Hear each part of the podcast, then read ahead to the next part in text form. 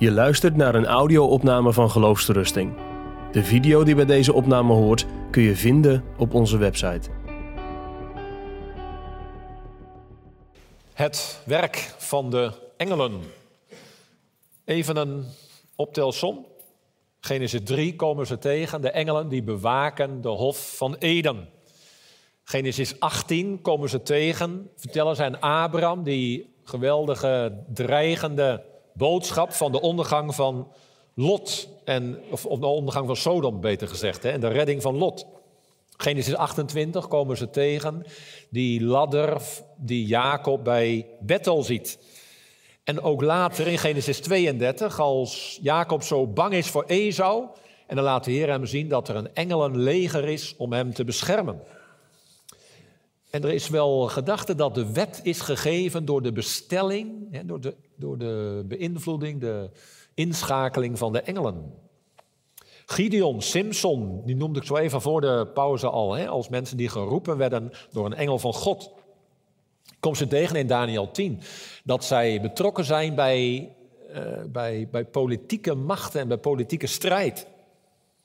Elia zou je aan kunnen denken, een engel die hem eh, wakker maakte, dat hij weer verder kon. Bij Elisa, de stad Dothan, zoals ik al noemde, Ezekiel, Daniel.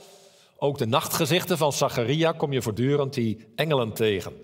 En dan moet je je voorstellen dat in het Nieuwe Testament de dienst van de engelen nog toeneemt en naar een hoogtepunt gaat. Denk aan de geboorte van Johannes de Doper. Denk aan de geboorte van Jezus. Een engel komt bij Maria om het haar te vertellen. Denk aan dat geboorteuur waar de, engel, waar de herders de boodschap krijgen van de geboorte van de Heer Jezus. Hè? God geopenbaard in het vlees. Engelen dienen Jezus na zijn verzoeking in de woestijn.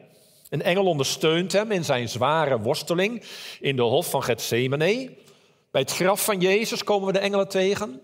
En ook bij de hemelvaart van de Heer Jezus zijn het opnieuw de engelen die zeggen: Wat staan jullie naar de hemel te staren? Hij die is opgevaren zal op dezelfde manier terugkomen.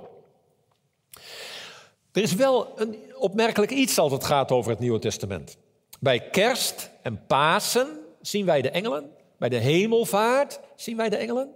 Zien we ze ook bij Pinksteren? Nee, bij dat machtige heilsfeit van Pinksteren komen de engelen niet tevoorschijn. Zou dat ons iets hebben te zeggen?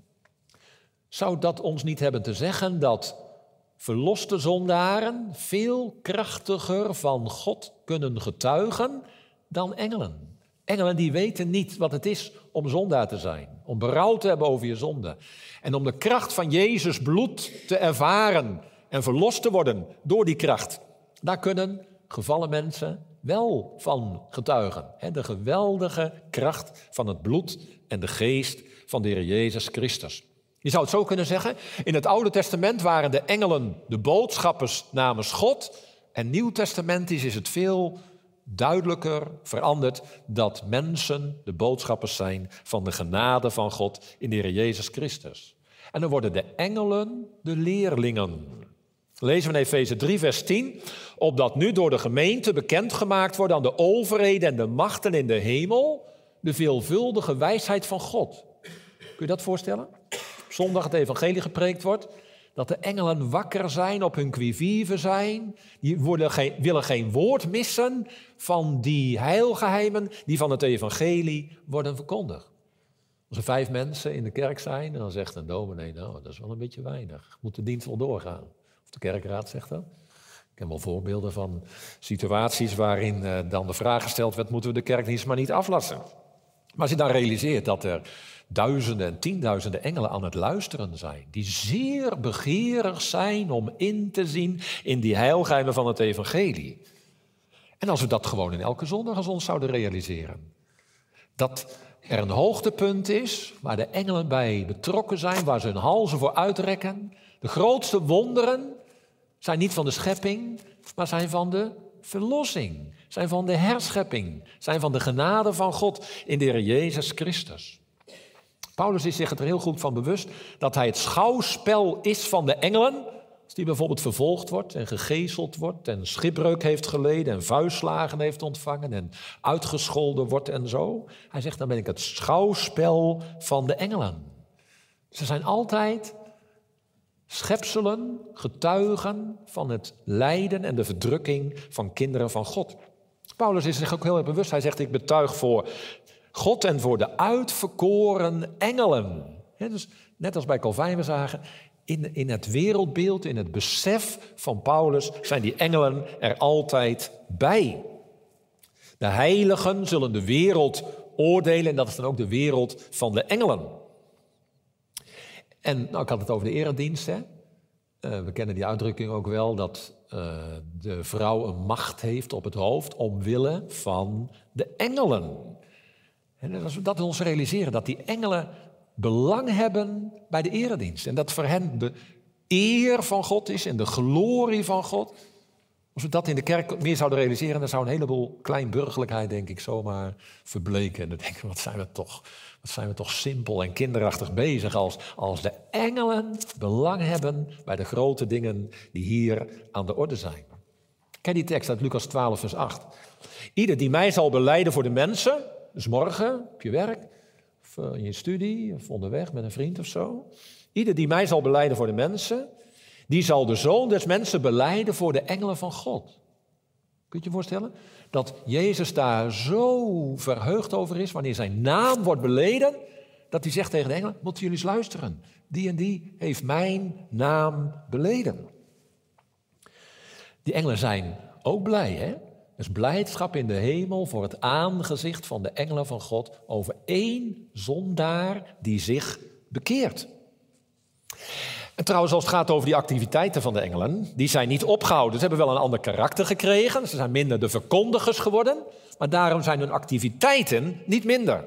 Ze heten gedienstige geesten.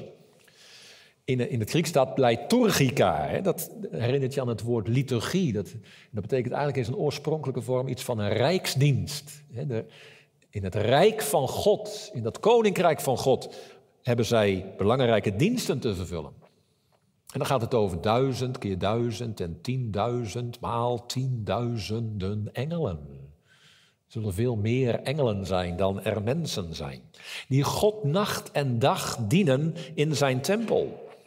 En zoals de oud-testamentische levieten en priesters dat deden in de tempel. Dat was maar een miniatuurtje van de eredienst die in de hemel plaats heeft. Soms krijgen we een klein klein uh, stukje besef van hè, wat er in de hemel gebeurt. Die, die tronen, die 24 tronen met de 24 ouderlingen, de vier dieren die daaromheen staan, die neervallen voor het lam dat in het midden van de troon staat en uitroepen, gij hebt ons goden gekocht met uw kostbaar bloed uit alle volken, talen, naties en tongen. Het lam dat geslacht is, is waardig te ontvangen, de lof en de eer en de aanbidding. En dan jubelen die tienduizenden maal tienduizenden engelen, sterke engelen staat er dan, het uit. Amen. Amen. In openbaring 7 gaat het er weer over een schare die niemand tellen kan, met lange witte klederen, een palmtak in hun hand. De zaligheid zie onze God die op de troon zit en het lam. En dan staat er, al de engelen rondom de troon en de ouderlingen en de vier dieren vielen neer en aanbaden God. Als ze al zo blij zijn over één enkele zondaar die zich bekeert. Wat moet het voor hen een enorme vreugde zijn als er een schare is die niemand tellen kan. Dat is de vreugde van de engelen. Dat is de eredienst die zij in de hemel uitoefenen. En zij worden uitgezonden tot dienst, diaconia, diaconie. Hè? Dat is het werk van de engelen. God heeft geen engelen nodig natuurlijk, maar hij gebruikt ze wel. Zij dienen God als ze op aarde dienen. En er zijn geen betere dienaren dan de heilige engelen. Ze doen nooit iets op eigen initiatief. Dat hebben we net al gezien in die derde bede van het Onze Vader. Uw wil geschieden. Ze wachten op de wil van God. Maar als God dan met zijn vingers knipt, dan hebben ze het bij wijze van spreken al gedaan. Ze worden uitgezonden tot dienst van degene die de zaligheid beërven. Dus de gelovigen. Mooi dat het wordt aangegeven als de mensen die de zaligheid erven. Dus geen verdiensten, maar je erft het. Dat is een erfenis. Het is niet jouw verdienste, maar het is de verdienste van je vader of de verdienste van je grootvader misschien wel. Dat is toch een wonder, hè? Dat zij uitgezonden worden tot dienst van degenen die de zaligheid beërven. Deze edelen, deze baronnen van de schepping, die zijn ten dienste aan de gelovigen. Of nou zwakke gelovigen zijn, sterke gelovigen, beginnende gelovigen, of aangevochten gelovigen, of hele verzekerde gelovigen. Er wordt geen categorie bijgegeven voor alle gelovigen.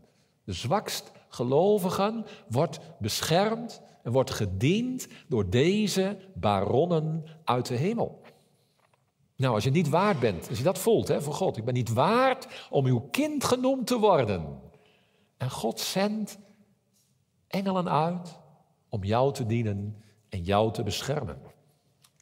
Wij schamen ons voor God en die engel die schaamt zich niet om jouw dienaar te zijn. Als je dat op je in laat werken, dan wordt die voorzienigheid van God en die, die, die bescherming van God wordt dan heel concreet.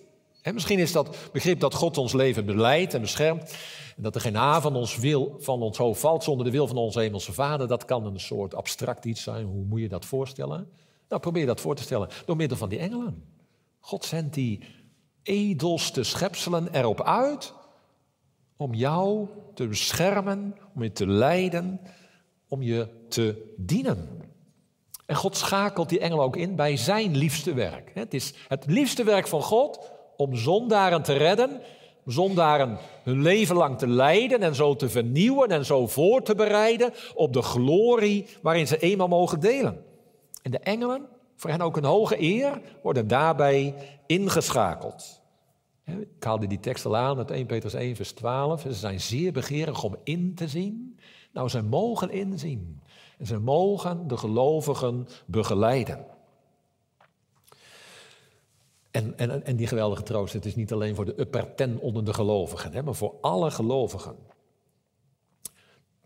Tienduizenden persoonlijkheden die denken aan mij. Amazing grace. En dat is nog maar, ja, moet ik zeggen, dat is nog niet eens de gunst van God. Hè? Dat is alleen nog maar dienend aan dat heilgeheim van de zaligheid. Zou je kunnen zeggen dat ieder gelovige een beschermengel heeft? Uh, als Petrus wordt bevrijd uit de gevangenis door die engel, hè, dan komt hij bij de plaats waar de gemeente is vergaderd. Hij klopt aan en dat dienstmeisje Rode opent dan de deur. En dan zegt zij, ja, Petrus staat voor de deur hè, tegen de gemeente. En dan zegt ze, nee, dat zal Petrus niet zijn, dat zal zijn engel wel zijn. dus zo'n tekst kan de gedachte oproepen van gelovigen hebben allemaal een persoonlijke beschermengel. Gedachte zou je ook kunnen krijgen als je Matthäus 18, vers 10 leest, dat je geen van deze kleine moet ergeren, want hun engelen zien de Vader in de hemel. Eigenlijk alle kerkvaders hebben over beschermengelen van de afzonderlijke gelovigen gesproken. Luther had het er ook over. Luther zei ook, elke stad heeft een beschermengel, ieder land heeft zijn eigen engel. En hoe hoger de positie van iemand, hoe hoger de positie van de engel die je beschermt. En sommige gereformeerde uh, theologen uit de geschiedenis hebben ook deze opvattingen gehad. Maar die opvatting van Calvijn die spreekt me heel erg aan. Weet je wat die zegt? Gelovigen hebben niet één enkel beschermengel. Maar gelovigen hebben tienduizenden beschermengelen. Hij, uh, dat, dat is de manier waarop Calvijn erover denkt. Dus dat is de rijkste opvatting over de engelenbescherming. Niet één engel, maar veel meer engelen. En hij verwijst dan naar die bescherming van Elisa en zijn knecht bij Dothan. Hè? Er was een menigte van vurige wagens en paarden rondom. Nou, wat doen ze? Psalm 91 hebben wij gezongen.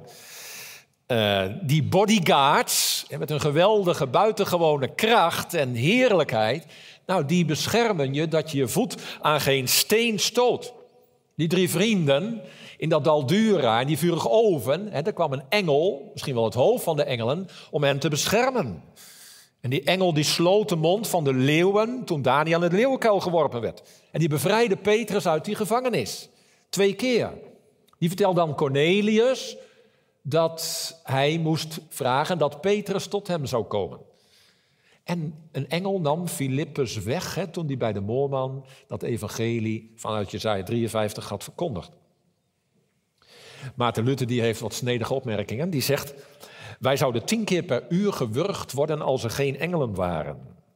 Hij zegt waar God zijn engelen terugtrekt, daar is moord en brandstichting. Als God straft, dan trekt hij zijn goede engelen terug. En het werk van engelen noemen wij vaak geluk. Zonder engel zou er geen kind grootgebracht kunnen worden. De oma van Kolbrugge zei: Lieve Herman, wat er ook gebeurt in je leven, de Vader in de hemel zal je door zijn engelen bewaren.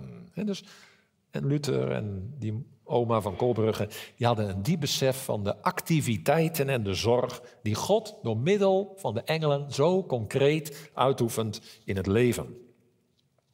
Ze dragen je natuurlijk ook in de eeuwige heerlijkheid. die Lazarus, die arme Lazarus, die sterft bij de poort van die rijke man. En de engelen komen, die dragen zijn ziel in de schoot van vader Abraham. Wat er bij Elia gebeurde, dat hij met vurige waars en paarden ten hemel voer. Je zou kunnen zeggen dat is een soort profetie wat er bij alle gelovigen gebeurt. Dat ze met statie uit hun woning worden gedragen, ingedragen in de koninklijke paleizen van Gods heerlijkheid. En met hoeveel vreugde zullen de engelen dat werk uitvoeren, om zo de zielen van de kinderen van God in de hemel te brengen. Ze beschermen ook tegen de machten van de duivel.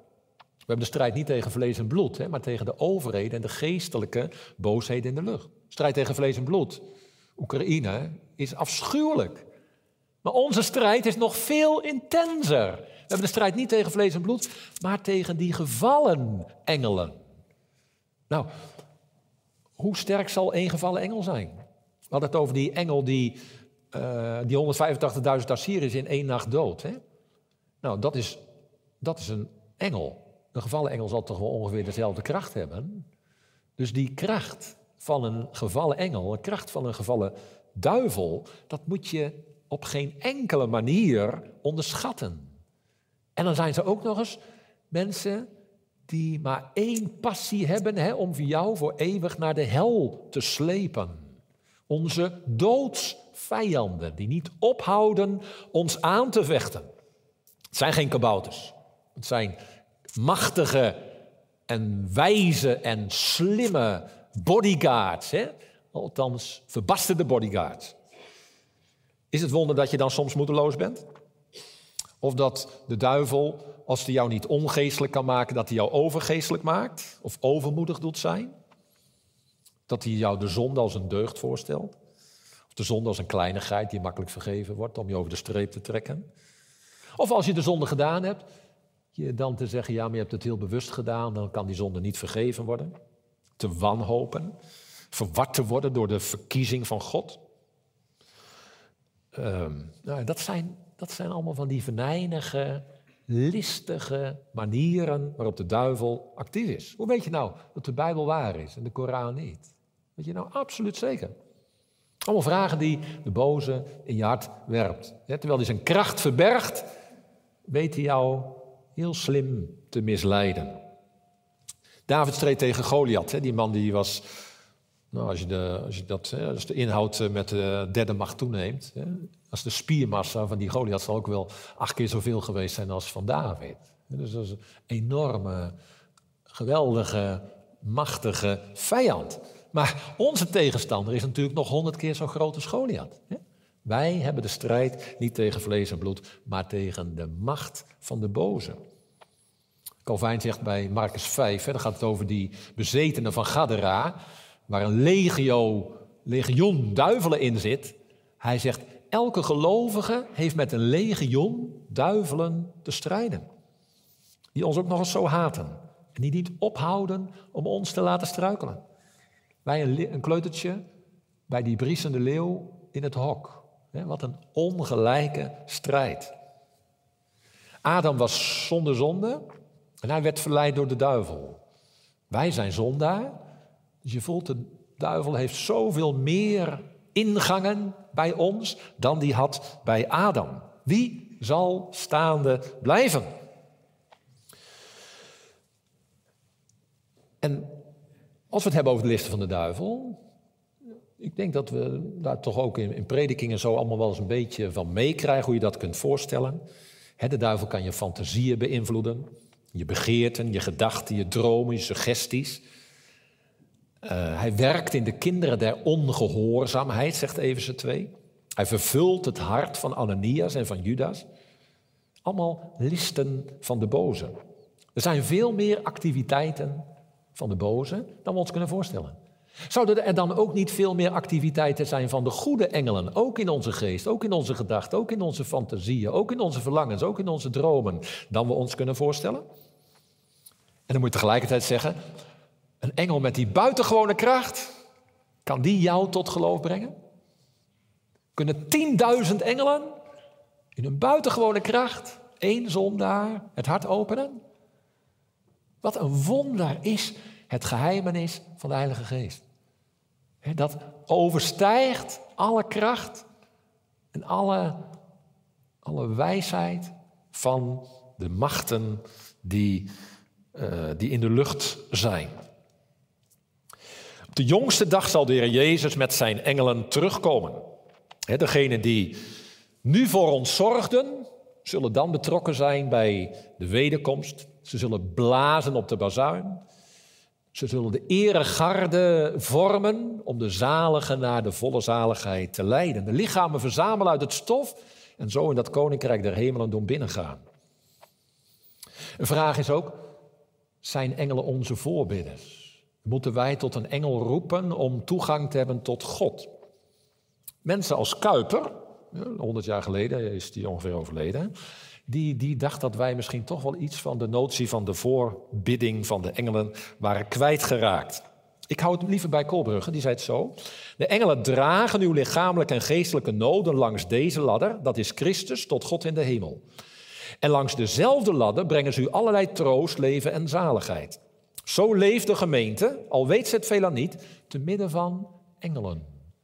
Dus Kolbrugge zegt, als wij bidden tot God, dan dragen de engelen die gebeden tot God in de naam van de Heer Jezus Christus. Niet dat wij een engel moeten aanroepen, maar wel dat de engelen in onze gebeden betrokken zijn.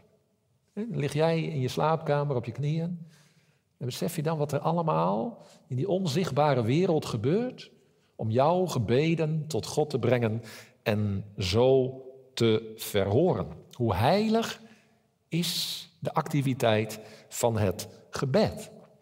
En hoe plat, hoe onheilig en oppervlakkig en beledigend kun je daar dan mee omgaan. Een paar toepassingen. Als dit werkelijk waar is, hè? het is werkelijk waar, dat er zoveel engelen zijn die allemaal bezig zijn om elke individuele gelovige te beschermen.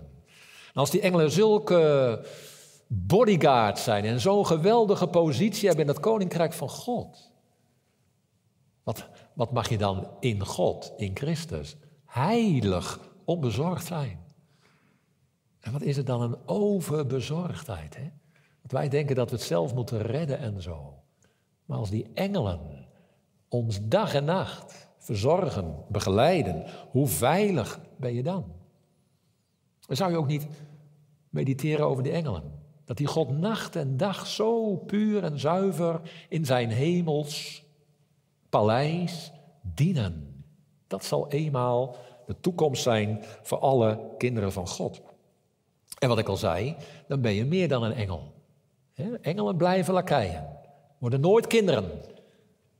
Maar het, de gevallen zondaar, die wordt aangenomen tot een kind van God. En wat zal er dan een verwondering over zijn, overblijven? Hè? Mijn God, u zal ik eeuwig loven. Om alles wat u hebt gedaan. In uw zoon, in zijn bittere lijden en sterven. En wat u door de engelen als lakeien in dienst van de Heer Jezus Christus allemaal, elke dag, elk uur tot mijn zaligheid hebt gedaan. Dan kom je de eeuwigheid tekort om die verwondering uit te jubelen. En mogen dat voor ons elk persoonlijk het leven zijn. Het is niet vanzelfsprekend. Hè? Genade is geen vanzelfsprekendheid.